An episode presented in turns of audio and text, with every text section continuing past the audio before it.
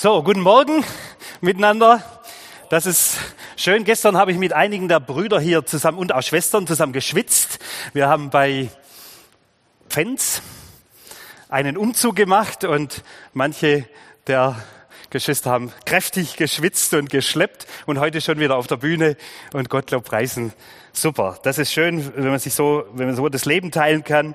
Und am Ende haben um halb elf, glaube ich, Pfenz dann aus ihrem Wohnzimmer heraus ein kleines Bild gepostet und sie sind jetzt angekommen in einem, äh, in einer, in einem Haus in Winterbach.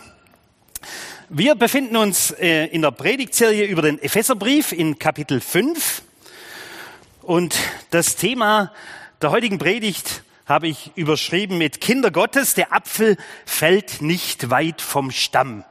Hier haben wir einen Apfel mitgebracht, der kommt dann ab und zu wieder im Laufe der Predigt, taucht er wieder auf. Und ich lese den mir zugeteilten Text von Vers 1 bis 20 aus der Übersetzung NGÜ. Nehmt euch daher Gott selbst zum Vorbild. Ihr seid doch seine geliebten Kinder. Konkret heißt das, alles, was ihr tut, soll von der Liebe bestimmt sein. Denn auch Christus hat uns seine Liebe erwiesen und hat sein Leben für uns hingegeben wie eine Opfergabe, deren Duft vom Altar zu Gott aufsteigt und an der er Freude hat. Auf sexuelle Unmoral und Schamlosigkeit jeder Art, aber, auf, aber auch auf Habgier sollt ihr euch nicht einmal mit Worten einlassen. Denn es gehört sich nicht, für Gottes heiliges Volk, sich mit solchen Dingen zu beschäftigen. Genauso wenig haben Obszönitäten, gottloses Geschwätz und anzügliche Witze etwas bei euch zu suchen. Bringt vielmehr bei allem, was ihr sagt, eure Dankbarkeit gegenüber Gott zum Ausdruck. Denn über eins müsst ihr euch im Klaren sein, keiner, der ein unmoralisches Leben führt, sich schamlos verhält oder von Habgier getrieben ist, wer habgierig ist, ist ein Götzenanbeter, hat ein Erbe im Reich von Christus und von Gott zu erwarten. Lasst euch von niemand mit leeren Behauptungen täuschen, denn gerade wegen der eben genannten Dinge bricht Gottes Zorn über die herein, die nicht bereit sind, ihm zu gehorchen. Darum hütet euch, mit solchen Leuten gemeinsame Sache zu machen. Früher gehörtet ihr selbst zur Finsternis. Doch jetzt gehört ihr zum Licht, weil ihr mit dem Herrn verbunden seid. Verhaltet euch so, wie Menschen des Lichts sich verhalten. Ihr wisst doch, die Frucht, die vom Licht hervorgebracht wird, besteht in allem, was gut, gerecht und wahr ist. Deshalb überlegt bei dem, was ihr tut, ob es dem Herrn gefällt. Und beteiligt euch unter keinen Umständen an irgendeinem Tun, das der Finsternis entstammt und daher keine guten Früchte hervorbringt. Deckt solches Tun vielmehr auf. Denn was manche im Verborgenen treiben, ist so abscheulich, dass man sich schämt, es auch nur zu erwähnen. Doch alles, was aufgedeckt wird, ist dann im Licht als das sichtbar, was es wirklich ist. Mehr noch, alles, was sichtbar geworden ist, gehört damit zum Licht. Deshalb heißt es auch, wach auf, du Schläfer, und steh auf von den Toten, dann wird Christus sein Licht über dir leuchten lassen. Gebt also sorgfältig Acht darauf, wie ihr lebt. Verhaltet euch nicht wie unverständige Leute, sondern verhaltet euch klug. Macht den bestmöglichen Gebrauch von eurer Zeit, gerade weil wir in einer schlimmen Zeit leben. Lasst es daher nicht an der nötigen Einsicht fehlen, sondern lernt zu verstehen, was der Herr von euch möchte. Und trinkt euch keinen Rausch an, denn übermäßiger Weingenuss führt zu zügellosem Verhalten. Lasst euch vielmehr von Gottes Geist, von Geist Gottes erfüllen. Ermuntert, ermutigt einander mit Psalmen, Lobgesängen und von Gottes Geist eingegebenen Liedern, singt und jubelt aus tiefstem Herzen zur Ehre Gottes des Herrn und dankt Gott dem Vater immer und für alles im Namen von Jesus Christus, unserem Herrn. Amen. Herr Jesus, und jetzt bete ich, dass du uns dein Wort lebendig machst, dass du durch den Geist an uns wirkst, dass du zu unseren Herzen sprichst. Amen. Das neue Leben ist, das neue Leben in Christus ist für Nachfolger Jesu damals genauso wie für uns heute der absolute Hauptgewinn. Aber mit unserem neuen Leben, da stoßen wir auch auf Verhaltensweisen, auf Einstellungen und Lebensmuster in unserem eigenen Leben und auch in dem Leben der um uns umgebenden Gesellschaft, das nicht zu dem Leben, zu dem neuen Leben von Gott passt. In Epheser 4 bringt Paulus deshalb das Bild vom Kleidertausch ins Spiel. In Kapitel 4, 5 und 6, dann benennt er unterschiedliche Sünden und Verfehlungen, wie beispielsweise Lüge, Wut, Stehlen, Lästern, Rache, Zügellosigkeit und Betrunkensein, die wir als Nachfolger Jesu ausziehen sollen. Also Kleidertausch, ausziehen oder dann anziehen. Die alten Kleider, sie passen einfach nicht zum wiedergeborenen neuen Menschen. Das ist die Aussage. Sie passen nicht dazu. Wir sind neue Menschen, wir haben neue Eigenschaften. Stattdessen sollen wir nun das neue Gewand anziehen. Es enthält Wahrheit, Friede, Großzügigkeit, Ermutigung, Vergebung, Selbstdisziplin, aber vor allem eben auch Gottes Geist. In unserem heutigen Predigtext spricht Paulus in den Versen drei bis sieben konkret zwei Verhaltensweisen an, die nicht zur Gottesfamilie passen. Es geht um sexuelle Sünden und um Habgier. Beiden Verfehlungen gibt Paulus das Etikett Götzendienst. Und das ist für einen Theologen die schlimmste Kategorie von Sünden. Und wohlgemerkt, er spricht jetzt hier nicht zu Menschen, die Gott gar nicht kennen. Er spricht zu Christen, die er vor den Verführungskünsten des Durcheinanderbringers warnen möchte. Und das Umfeld war eben so, Ephesus war bekannt für seine Unmoral, allein im Tempel der Artemis, manche sagen auch Diana, die hatte zwei Namen, der architektonisch als eines der sieben Weltwunder in der Antike galt, soll es zur damaligen Zeit, wo Paulus dort war, 300 Tempelprostituierte gegeben haben. Das sexuelle Vergnügen war ein Teil der Religion der Stadt. Das Verhalten, von dem Paulus sagt, dass es sich für Heilige nicht eignet, wurde von der sonstigen Kultur vollständig gebilligt. Was versteht nun Paulus unter dem Begriff Unzucht? Bei der Sünde der Unzucht handelt es sich um Geschlechtsverkehr zweier nicht miteinander verheirateten Menschen. In Vers 3 kommt dieses Wort vor, da steht im Griechischen das Wort Porneia und man erkennt hier auch noch eine gewisse Nähe zu dem heute gebräuchlichen Begriff Pornografie. Die Bibelübersetzer nutzen für dieses Wort entweder die Begriffe Unzucht, Hurerei oder sexuelle Unmoral. Paulus thematisiert hier unangemessenes Sexualverhalten.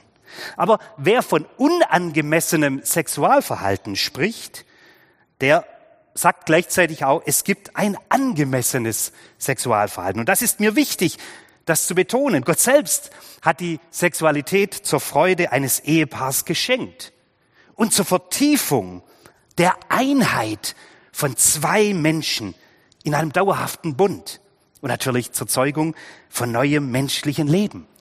Sexualität ist gar nichts Vulgäres innerhalb einer Ehe. Ist es etwas beglückend Schönes. Viele Worte Gottes wie das leidenschaftlich unverblümte Zeugnis des Hohelieds Salomos feiern die Schönheit und Güte der ehelichen Intimität. David Gutzig schreibt in seinem Epheserbrief Kommentar, Gottes Absicht mit dem Geschenk der Sexualität ist nicht in erster Linie die Befriedigung des Individuums, sondern die Bindung von Mann und Frau in einer Beziehung als ein Fleisch. Dass sie zusammengehören. Bestimmte Ausdrucksformen der Sexualität sind also nicht deshalb Sünde, weil uns Gott einen Genuss vorenthalten will, sondern weil sie seinem Hauptzweck für das Geschenk der Sexualität zuwiderlaufen. Ich habe noch einen anderen Theologen gefunden, von dem ich finde, der hat es auch ganz schön beschrieben. N.T. Wright, ein britischer Theologe, spricht davon, dass wenn zwei Menschen Geschlechtsverkehr haben, dann sagen ihre Körper, Wir gehören total, komplett und für immer zueinander. Wenn das nicht wahr ist und wenn nicht beide Beteiligte das als wahr ansehen, also wenn es nur ein Experiment ist, eine schöne Idee für den Moment, ein Versuch, dann erzählen ihre Körper eine Lüge. Früher oder später wird dies als Lüge enttarnt. Oh, hier sind wir schon zu weit. Paulus kämpft nicht nur hier im Epheserbrief für die Unvereinbarkeit von sexueller Sünde und Reich Gottes. Auch im Römerbrief, in den Korintherbriefen, im Galater, Kolosser, Thessaloniker wird deutlich, dass wir sexuelle Sünde nicht bagatellisieren dürfen und sie keinesfalls zu Nachfolgern Jesu passen. Wer von den jüngeren Geschwistern das Thema Sex vor der Ehe gern vertiefen möchte, dem empfehle ich das Buch, was hier vorne schon angezeigt wird, Love, Sex, God, der etwas andere Weg von Tobias Teichen und Christian Rosmanit.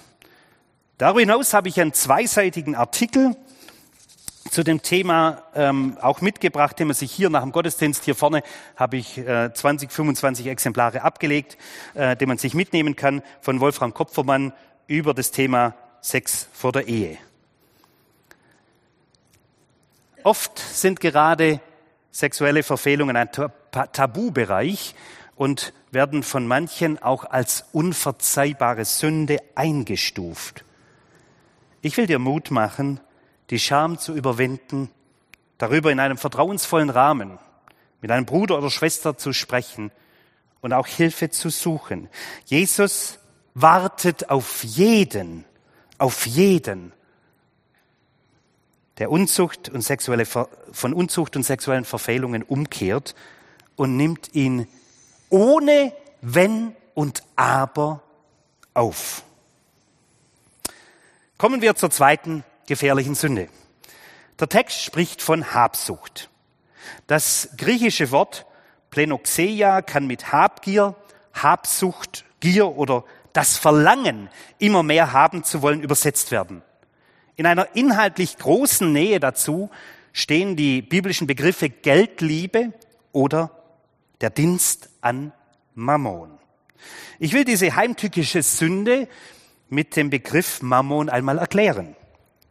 Mammon war nicht vielleicht, wie einer meint, eine griechische oder römische Gottheit. Nee, Mammon ist ein aramäisches Wort, das im Deutschen schlichtweg Reichtum oder Schatz bedeutet. Es ist grundsätzlich eigentlich ein neutraler Begriff. Aber Jesus selbst gibt ihm eine Deutung. Adolf Schlatter, der deutsche Theologe, der schreibt dazu, Jesus denkt bei Mammon an den Wert, den wir unserer Habe zuschreiben, an die Macht, die sie über uns besitzt. Der Mammon ist ein Herr, auf den der Mensch beständig Rücksicht nimmt, für den er arbeitet, dem er oft sein ganzes Leben willig zum Opfer bringt, während wir in Gott einen treuen und gerechten Herrn haben, der uns nicht täuscht und nicht verlässt, ist der Mammon deshalb ungerecht, weil er uns betrügt, er spiegelt uns vor, wir seien reich und lässt uns elend und arm. Er macht uns für ihn arbeiten und am Ende ist ein verlorenes Leben, wie uns Jesus dies im Gleichnis vom reichen Manne zeigt. Weil hier das Gleichnis vom reichen Kornbauer erwähnt wird, will ich kurz darauf eingehen, was ist denn charakteristisch in diesem Gleichnis für eine Mammon-Einstellung, wie sie Jesus offensichtlich kritisiert. Das erste ist, sie entsteht überwiegend diese Einstellung bei Menschen, die schon eine gute, reiche Ernte eingefahren haben oder die Aussicht auf eine gute, reiche Ernte haben. In diesem Umfeld wird dieses Gleichnis geschildert. Nun, welche Haltungen treten denn dort ein? Die Betreffenden wollen mehr und sind gierig. Sie wollen mehr Finanzen, mehr Sicherheit und Absicherung, mehr Einfluss, mehr Macht und sind bereit, auch einen hohen Preis dafür zu bezahlen. Dann als zweites, die Betreffenden sehen sich selbst als Hauptursache für ihren Erfolg. Sie schreiben sich das selber zu. Drittens, sie rechnen kaum damit, dass eine höhere Macht ganz schnell ihrem Leben ein Ende setzen kann. Die Beschäftigung mit dem eigenen Ende und der Frage nach dem Sinn des Lebens wird ziemlich weit rausgeschoben. Sie gehen davon aus, dass sie selber die Kontrolle über ihr Leben haben. Die Betreffenden sehen sich vor allem selbst, sich selbst als Genussberechtigte. Der reiche Kornbauer sagt, dann will ich genießen, ich will davon leben, ich, ich, ich. Und geben natürlich ungern etwas davon ab. Und die Betreffenden haben am Ende keine Beziehung zu Gott. Eventuell hatten sie früher eine Beziehung, aber sie ist verkümmert. Gott spielt in ihrem praktischen Leben keine Rolle. In Matthäus Evangelium und Lukas Evangelium bezeichnet Jesus den Dienst für Gott und den Dienst für den Mammon als eine sich wechselseitig ausschließende Alternative. Warum? Weil du nur einem der Herren mit Liebe begegnen kannst und ihm Liebe erweisen kannst. Jesus bringt das Mammon-Problem nicht in erster Linie mit dem vorherrschenden Wirtschaftssystem in Verbindung, sondern mit der persönlichen Herzenshaltung.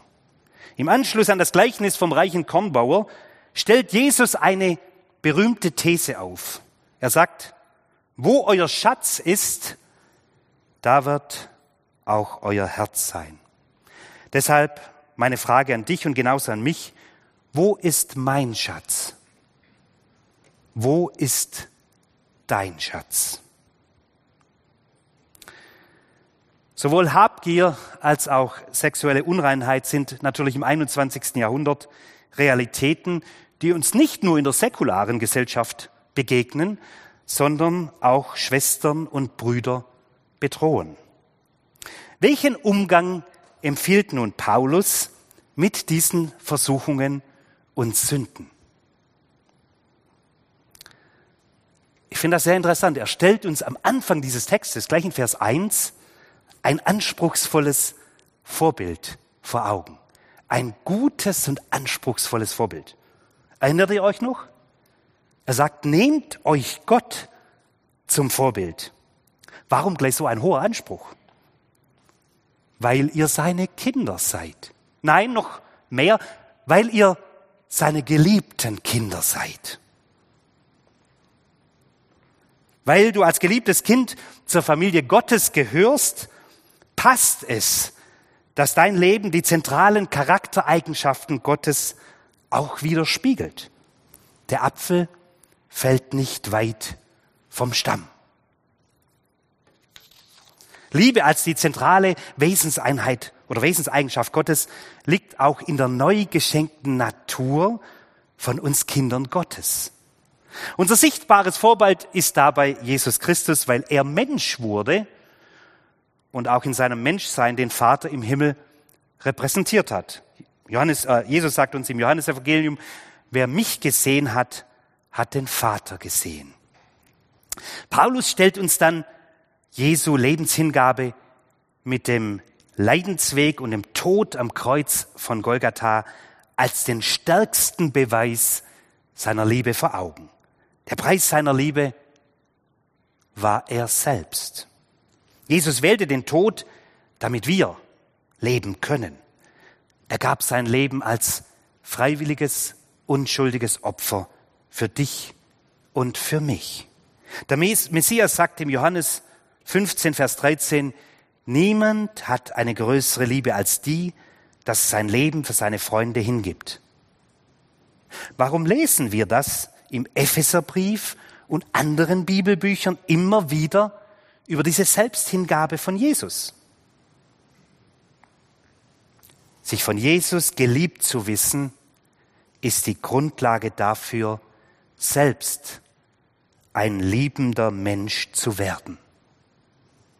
Der Glaube, dass du von Gott, dem Vater und seinem Sohn Jesus Christus geliebt bist, bildet Wurzeln, die es dir ermöglichen, liebevoll zu leben und dich vom Bösen abzugrenzen.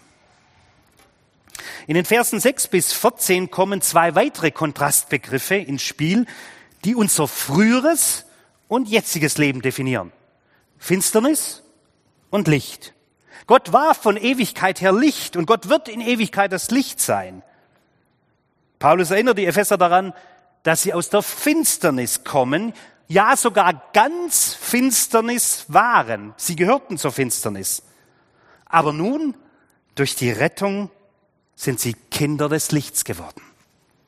Und jetzt selbst gehören sie, oder jetzt gehören sie selbst zum Licht. Das heißt, Licht ist hier ihre neue Identität. Licht ist auch deine neue Identität, wenn du zu Christus gehörst. Und in diesem Sinn ist Licht jetzt keine Tat. Hier ist es keine Tat, sondern in diesem Sinn ist es ein Zustand, eine geschenkte Identität. Und nun kommt es genauso wie am Anfang bei den geliebten Kindern Gottes, kommt wieder diese Aufforderung. Dein Leben, das, was du tust und das, was du denkst, dem neuen Sein als Kind des Lichts anzupassen. Das Prinzip ist bei Gott immer gleich. Zuerst beschenkt er uns mit einer neuen Identität und dann fordert er uns auf, unser Leben danach auszurichten.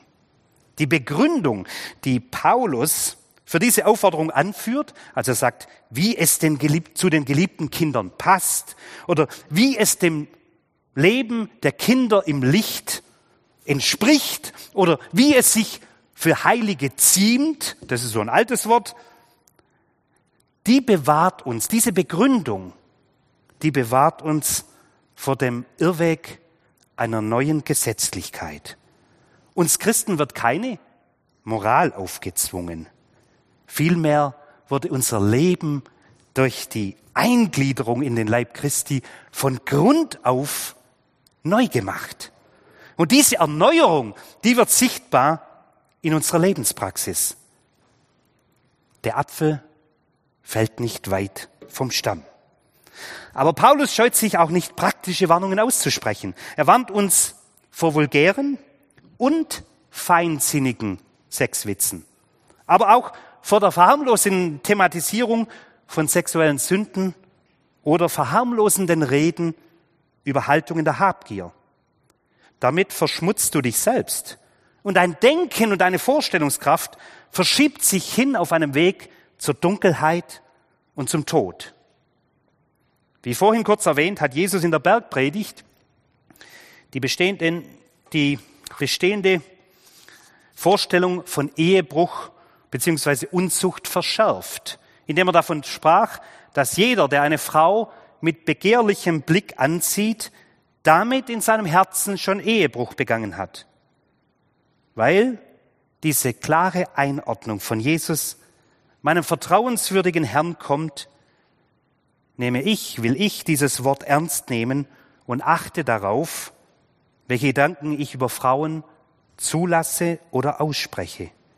Was Jesus und Paulus als Sünde deklarieren, kann und will ich nicht bagatellisieren. Wer sich der harten Arbeit stellt, sündige Gedanken aus seinem Kopf herauszubekommen, kommt diesem Ziel nur näher, wenn er diese Themen auch aus seinem Gerede entfernt. Im Gegensatz zur damaligen Zeit müssen wir über das Gerede hinaus natürlich auch das selektive Anschauen von Bildern und Clips in den Blick nehmen, das unsere Gedankenwelt in Richtung Sünde animiert. Es ist besser, früher weiterzuklicken. Es ist besser, früher abzuschalten oder das Kino vor dem Ende der Vorstellung zu verlassen, als der Sünde Raum zu geben. Auch wenn Sünde bei Kindern Gottes vorkommt, sie passt nicht zu Kindern Gottes. Sie passt nicht zu unserem neuen Leben. Der Apfel fällt nicht weit vom Stamm. Zusätzlich bleibt Paulus auch nicht nur bei der Warnung, etwas sein zu lassen, also beispielsweise Obszönitäten, gottloses Geschwätz und anzügliche Witze, wie in Vers 4 beschrieben, sondern er setzt etwas Positives dagegen. Er schreibt, bringt vielmehr bei allem, was ihr sagt, eure Dankbarkeit gegenüber Gott zum Ausdruck. Es ist ein menschliches Prinzip, dass wir nicht nur vom Unterlassen oder Aufhören von etwas Bösem leben können, sondern dass wir es mit etwas Gutem ersetzen und ausfüllen. So beschreibt auch Jesus in Matthäus 12 einen Rückfall, wenn ein böser Geist aus seinem Lebenshaus ausgetrieben wurde und er findet danach das Haus ohne neuen Besitzer wieder, dann bringt er sieben weitere Geister und bewohnt das Haus mit seinen neuen Genossen und es wird schlimmer. Dort, wo das Vakuum nicht mit Gutem gefüllt wird, droht die Rückkehr des Bösen. Ein Lebensstil der Dankbarkeit wird dabei als eine positive Aktivität gerühmt. Von Daniel, dem Propheten Daniel aus dem Alten Testament heißt es, dass er dreimal am Tag auf die Knie ging und betete und dankte. Also meine Empfehlung, überlass es nicht dem Zufall und auch nicht unbedingt wechselnden Stimmungen, ob und wann du Gott dankst. Übe das Danken stattdessen als gute Gewohnheit ein. Suche jeden Tag die Begegnung mit Gott im Gebet und gib neben all deinen berechtigten Fürbitteanliegen vor allem dem Danken viel Raum. An guten, mehr aber noch an schweren Tagen, denn dann brauchst du es besonders. Ein Danktagebuch, in dem, in das du beispielsweise jeden Tag drei Dankeinträge machst, ist für manche von euch ein gutes Werkzeug. Ich habe wieder das Danktagebuch 365 mitgebracht, das jeder einsetzen kann, kostenlos mitnehmen kann. Auch hier nach dem Gottesdienst kannst du es nutzen und zu einem Werkzeug des Glaubens gegen das Böse, weil wir das Danken als Instrument einsetzen, gegen das Böse einsetzen. Auch die Sünde der Habgier benötigt natürlich etwas positiv Heilsames, was, wir in, was ihr entgegengesetzt wird. Geistliche Therapieschritte für reiche Kornbauern könnten daran bestehen, häufiger über das Ende des irdischen Lebens und den Anfang allen Lebens nachzudenken. Eine praktische Übung könnte sein, besuche öfters einen Friedhof oder schau dich auf der Mülldeponie oder auf dem Schrottplatz um, um zu sehen die Endlichkeit des Lebens. Das sind Sinnbilder dafür. Ich finde es heilsam für mich selber, immer wieder über den Friedhof zu marschieren und zu sehen, dieses Leben hier ist begrenzt, aber es kommt das Leben in der Welt Gottes. Als weiteren Schritt empfiehlt Jesus einem jungen, reichen Mann, angesammelte Reichtümer großzügig weiterzugeben, damit sie ewige Rendite im Himmel erwirtschaften und ihm nicht, und das war sein Problem von diesem jungen Mann, der alles gemacht hat, das ganze Gesetz sonst gehalten hat, oder er sagt, er hätte es getan, aber seine Liebe zu Gott hat ihm Mammon streitig gemacht. Er hat seine, er hat seine Sicherheit in Mammon gesucht.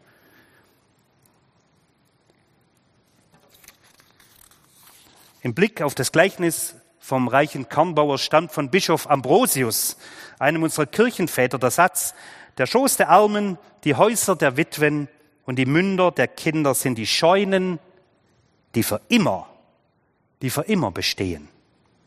Ein weiteres gutes geistliches Programm gegen aufkeimende Habgier besteht auch darin, regelmäßig zehn Prozent seines Einkommens Projekten und Aktivitäten zu schenken, die ich selber nicht kontrollieren kann. Da Paulus Habgier als Götzensinn bezeichnet, benötigt es die bewusste Abkehr von der Herrschaft des Mammon und eine bewusste Lebenshingabe an den einen guten Hirten, der keine falschen Versprechungen macht. In allen Abgrenzungen vom Bösen und im Einüben eines Lebensstils der zu einem geliebten Kind Gottes passt, sind wir nicht allein. Gott hat uns in seine Familie, die Gemeinde, als Unterstützungsteam gestellt.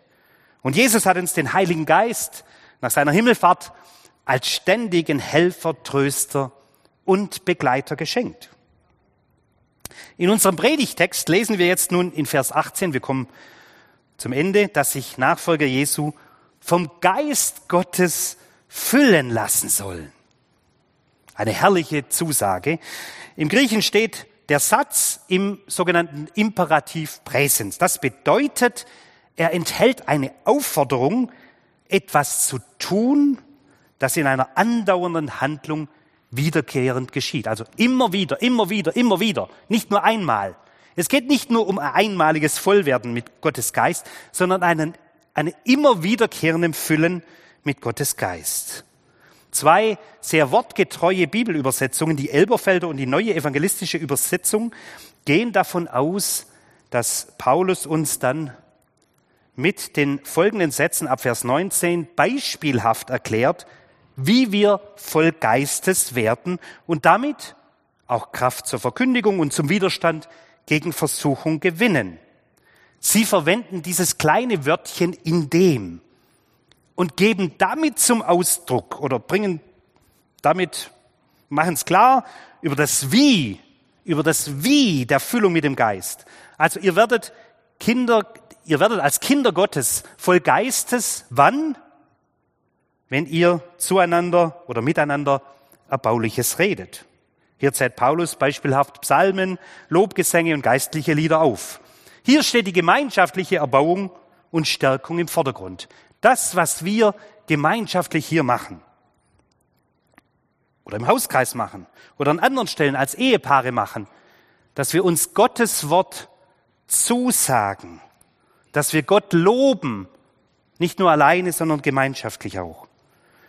Dann zweites, indem ihr zu Gott singt und jubelt. Das heißt von ganzem Herzen ihn mit Freuden anbeten. Ich habe gestern Abend von einem Bruder aus äh, Sambia, wo ich ja äh, im Mai war, einen kurzen Clip bekommen von Rekruten, von 250 Rekruten von der Polizei, die gemeinschaftlich unser Programm Philippus, also dieses Bibelleseprogramm machen. Und da haben sie, standen sie kurz davor, vor dem Ende und haben eine Lobpreiszeit gehabt. Herrlich herrlich 250 Männer zu erleben, die Gott loben und anbeten, gemeinschaftlich ihm ihren Jubel raussingen. Gerne hätte ich es eingespielt, aber habe ich nicht mehr geschafft. Dann ein letztes, ein letztes, wir kommen nochmal auf das von der Dankbarkeit, da heißt es nämlich, indem ihr Gott dankt und immer und für alles im Namen von Jesus Christus. Auch hier wieder Dankbarkeit. Wenn dann Paulus zu den Versen 19 und 20 kommt, dann könnte manch einer meinen, ah, der ist ja fast schon im Paradies. Oder er empfindet, äh, dass er in der Traumwelt spricht und dass alle Schwierigkeiten aus der Welt weggeräumt wären. Nein, das ist nicht der Fall. In Vers 16 spricht Paulus davon, dass die Tage böse sind. Das Zeitalter ist böse, genauso wie bei uns, weil Gott dem Satan so viel Spielraum gibt dass er sogar der Gott dieses Zeitalters genannt werden darf. Das Zeitalter ist böse, weil Gott zulässt, dass so viel Stolz und Bosheit im menschlichen Herzen vorerst ungehindert weitergehen kann. Das Zeitalter ist böse, weil so viele Naturkatastrophen, Leid und Elend über die Welt bringen, sowohl über die Guten als auch über die Bösen. Das macht auch vor den Guten nicht Halt. Und Paulus selber erlebt direkte Auswirkung der Sünde auf sein Leben. Er wurde gesteinigt. Er wurde mit Ruten geschlagen, ins Gefängnis geworfen. Er wurde in fast jeder Stadt schikaniert und wusste nie genau, wann wieder das nächste Attentat auf ihn geplant wird. Und dieser Paulus, der mitten in dem bösen Zeitalter wie du und ich steckt, der sagt, dass es für uns als Kinder Gottes passend ist, dankbar zu sein und sich mit dieser Haltung auch der Geist Gottes in uns wohlfühlt und wir uns, wir von ihm erfüllt werden. Der Apfel fällt nicht weit vom Stamm. Noch ein kurzes Wort zu diesem an allem dankbar sein. Bitte heute hütet euch da vor einer mechanisch kalten Deutung dieses Verses die euch echte Trauer rauben will oder euch auffordert, jede Trauer zu unterbinden. Das ist damit nicht gemeint. Für alles dankbar sein kann auch nicht bedeuten, dass man nicht weinen darf, wenn man Krebs hat. Das heißt auch nicht, dass es keinen Platz für Zorn gegen Ungerechtigkeit gibt. Ja, für alles dankbar zu sein, das ist eine anspruchsvolle Aufgabe. Aber lass dich nicht entmutigen, denn danken lernt man nur durchs Danken. Und das geschieht in der Regel nicht von 0 auf 100, sondern Schritt für Schritt. Und hier können wir von den Dankprofis der Bibel auch lernen, die in den Psalmen ihren Ausdruck finden. Wir werden nachher gleich nach der Predigt einen Psalm zusammen beten. Da gibt es einige Psalmen, die ich empfehle, regelmäßig zu beten und von anderen zu lernen. Psalm 30, 46, Psalm 100 oder 103 bieten sich ganz gut dazu an. Und noch einmal komme ich ganz am Ende zur Realität des geliebten Kindes zurück. Wenn ich darüber nachsinne und in mir die Gewissheit wächst, dass ich eines der geliebten Kinder des Allmächtigen, Allgegenwärtigen, Unerschöpflichen, dreieinigen Gottes bin, kann ich dieser Aufforderung zum Dank auch ins Gesicht schauen. Seid immer dankbar für alles. Wir haben es hier nicht nur mit einer menschlichen Weisheit zu tun, wir stehen einem Wort Gottes mit großer Verheißung gegenüber. Amen.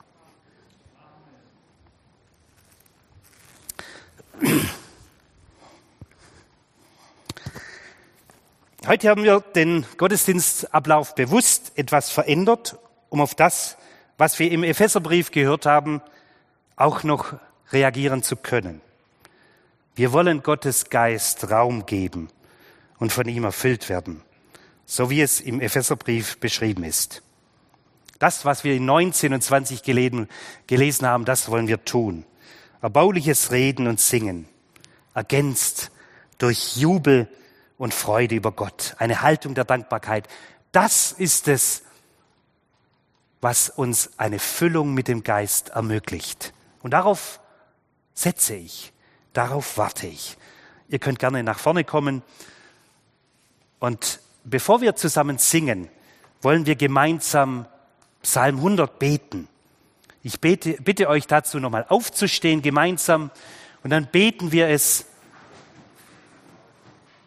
zu unserem Gott, zu dem Vater im Himmel, der uns liebt. Jubelt dem Herrn zu, alle Länder der Erde.